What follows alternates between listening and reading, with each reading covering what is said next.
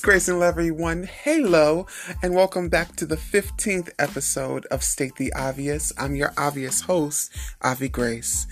Today, we are continuing our Liberating Gospel series, and we are going forward to work our way back. We're going to Galatians 5. And we're going to come back to Genesis 1 and we're going to tie it together with the idea of a basic holiness. A basic holiness. We're going back to the basics on this episode of State the Obvious. But first, let's start with some prayer. Creator, Redeemer, and Sustainer, God who is within us and who is around us, who is directing our steps and who is guiding us with grace and patience. We thank you for this day. We thank you for blessing us. We thank you for this podcast, for everyone who will listen.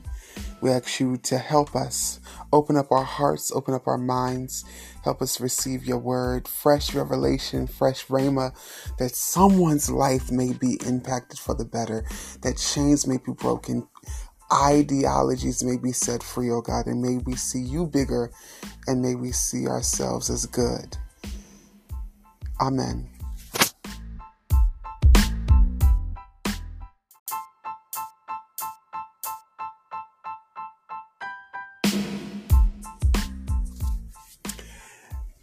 Hello. Today we're talking about a basic holiness. And for this, we're going to go to the message version of the sacred text that is called the Bible.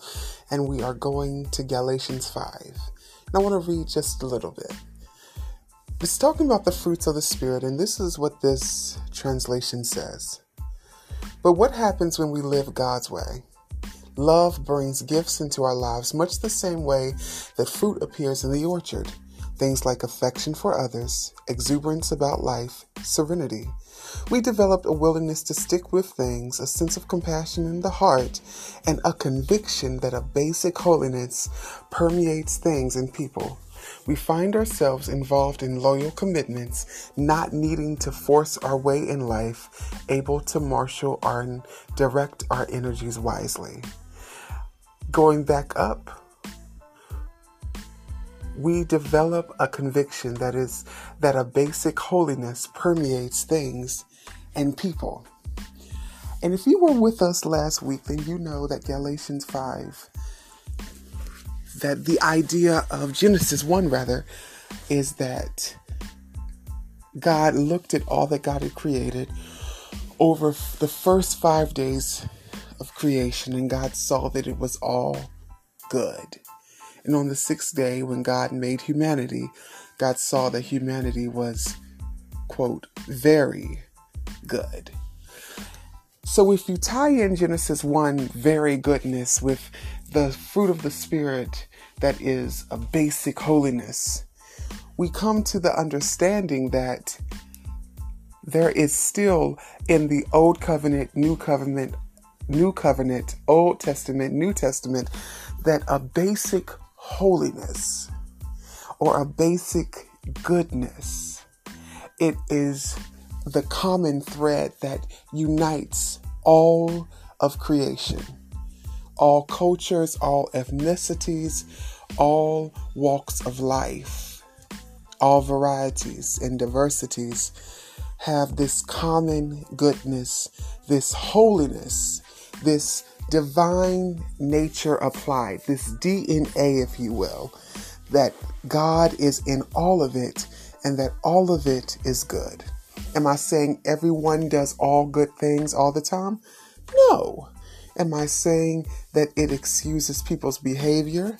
No. Am I saying that people cannot be racist and be sexist and be phobic and being prejudiced? No, people have those tendencies, but all of those tendencies, I believe, are nurtured. They're not natured. No one is born hating another person. No one is born wanting to steal from another person. No one is born wanting to dominate another person. When we come into this world, we come into this world with a blank slate. And it is our community, it is our family, it is our guardians who raise us up. And eat and yes, I believe in the sacred text that says train up a child in the way that they should go. But we also must understand that it's not just the parents training up, it's the teachers, it's what they see on TV, it's what it's it's in what we don't say. It's in the ideologies that someone is lesser class because they have less money or because they weren't born with this last name or in that zip code. Sometimes we go through things and we we don't know that we're instilling hatred for others or elitism or egotism or snobbish ways just to be frank. But we are. Sometimes we don't know that we're showing and demonstrating homophobic and misogynistic and transphobic tendencies to our children but some of the jokes that we think are funny aren't are more hurtful than hilarious. You understand?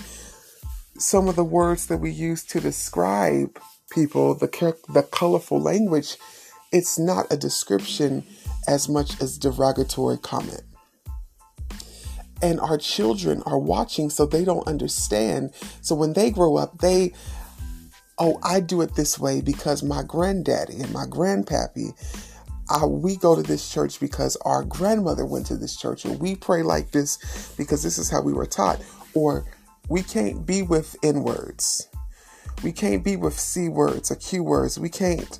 We can't, we back the police because that's what we're taught. And even if they and even and and even if they kill a black man, that's a black man, that's not a white man, so it doesn't hurt as bad. And even though we may never say the words out loud, if I'm being honest, we may never allow ourselves to actively say those words or post them on Facebook or because one, they are politically incorrect and they're not popular, we still can carry the tendencies, the ideologies of superiority.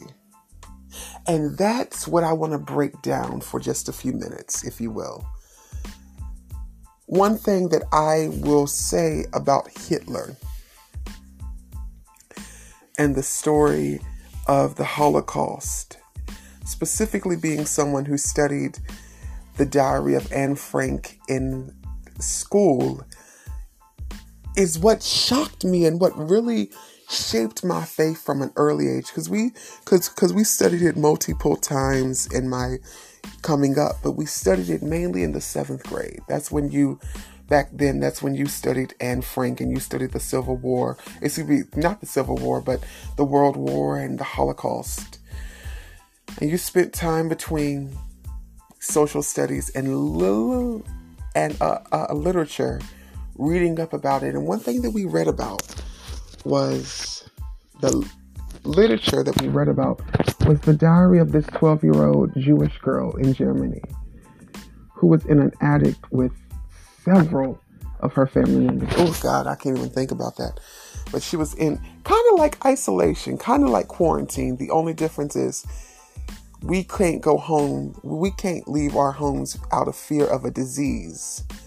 She couldn't leave her home out of fear of a disease called racism and called prejudice because the Jews were being hauled away to internment camps and to concentration camps. They were being hauled away to their deaths, some of them, many of them.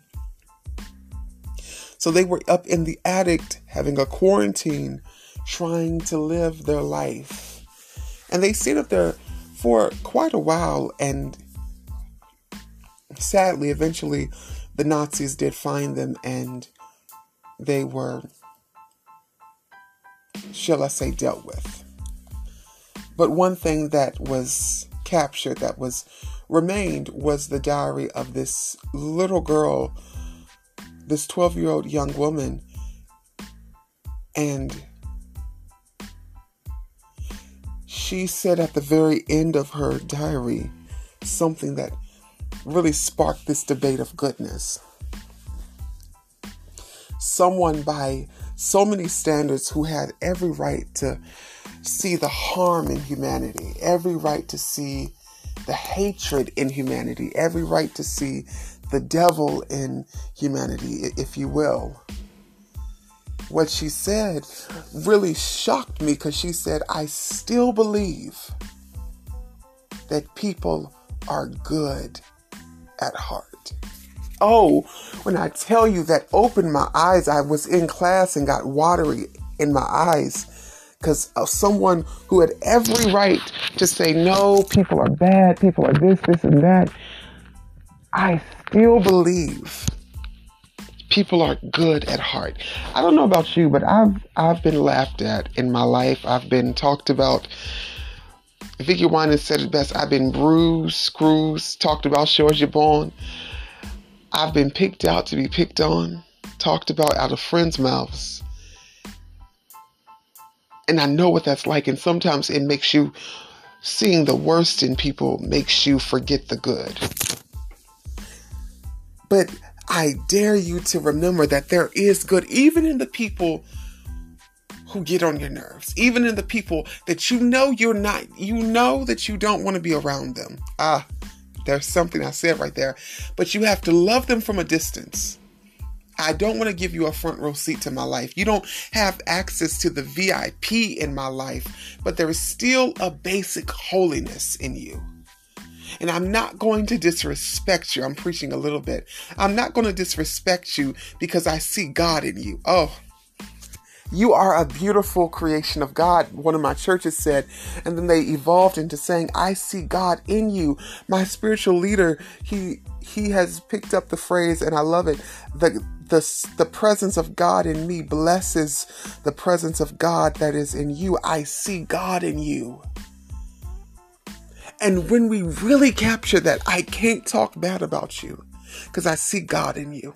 I'm not going to condemn you because I see God in you. I'm going to take care of the planet because I see the presence of God on the planet.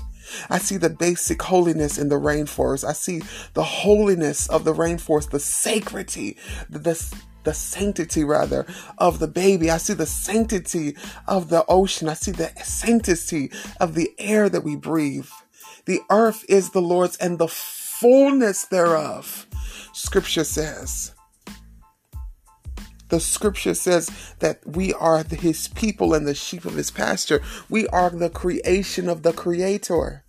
And the creator implanted, impregnated us with not just greatness, but holiness. We don't have to do anything to get holy. We are, ha, yeah, I felt that. We are holy. We are holy because we were created holy by God to glorify, to magnify, to reflect the holiness of our Creator. Take that with you today. I know we will make mistakes. I love how the um, the founder of the Famous Amos Cookies his name evades me, but I was listening to his interview one day and he said, It's not mistakes, it's mistakes. Sometimes we just mistake, we miss a take. We, it's like you miss a step, you miss a take, but it doesn't define you. I'm not a mistake. I, just because I've made a mistake. Uh, hallelujah. I'm not a lost cause just because I've gotten lost before. That's something good. You can't throw me away just because I've thrown opportunities away. Just because I haven't lived up to my full potential doesn't mean my life is over. Oh, I love it. I was on Facebook and I saw a mutual friend. I saw a friend of a friend speak to a mutual friend and they on her post and she had all of these beautiful interior design photos and saying that she had done all excuse me all of these interior designs and she said and the person said to her you should have been an interior designer. And the lady said i'm i still can be. I'm not through yet. Oh i love that. I still can be whatever i want to be. I can do whatever i want to do. I can have what i want to have i'm getting off subject. But I, I felt like someone needed that to hear that. It's not over. If you're breathing, That's your gift. It's called the present. And you being present in this present is the greatest gift anyone could ever give you. It beats a million dollars. A million dollars is nice, but you can't do nothing with a million dollars if you're not breathing. So remember that. You are holy, and there's nothing that can make you more holy, less holy. You are holy. And for those of you who say, well, that was before the fall and after the fall, I'm going to get into that next time. But I want you to understand that you are holy because God says so.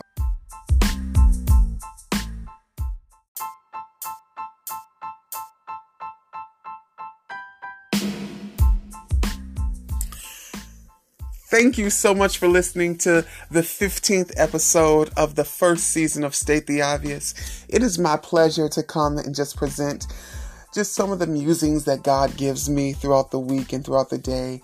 There is so much more, and I know it may seem small, it may seem minute, but just a little bit of yeast it just takes a little bit of yeast to level the whole loaf, and it just takes a little bit of faith to move a mountain. Trust me, God is getting the word out. We are God within us is moving and getting the word out. The Creator is creating beautifully through this platform, and I pray that you're blessed. Until next time, as always, may you always live in peace, in grace, and in love. God bless is my prayer.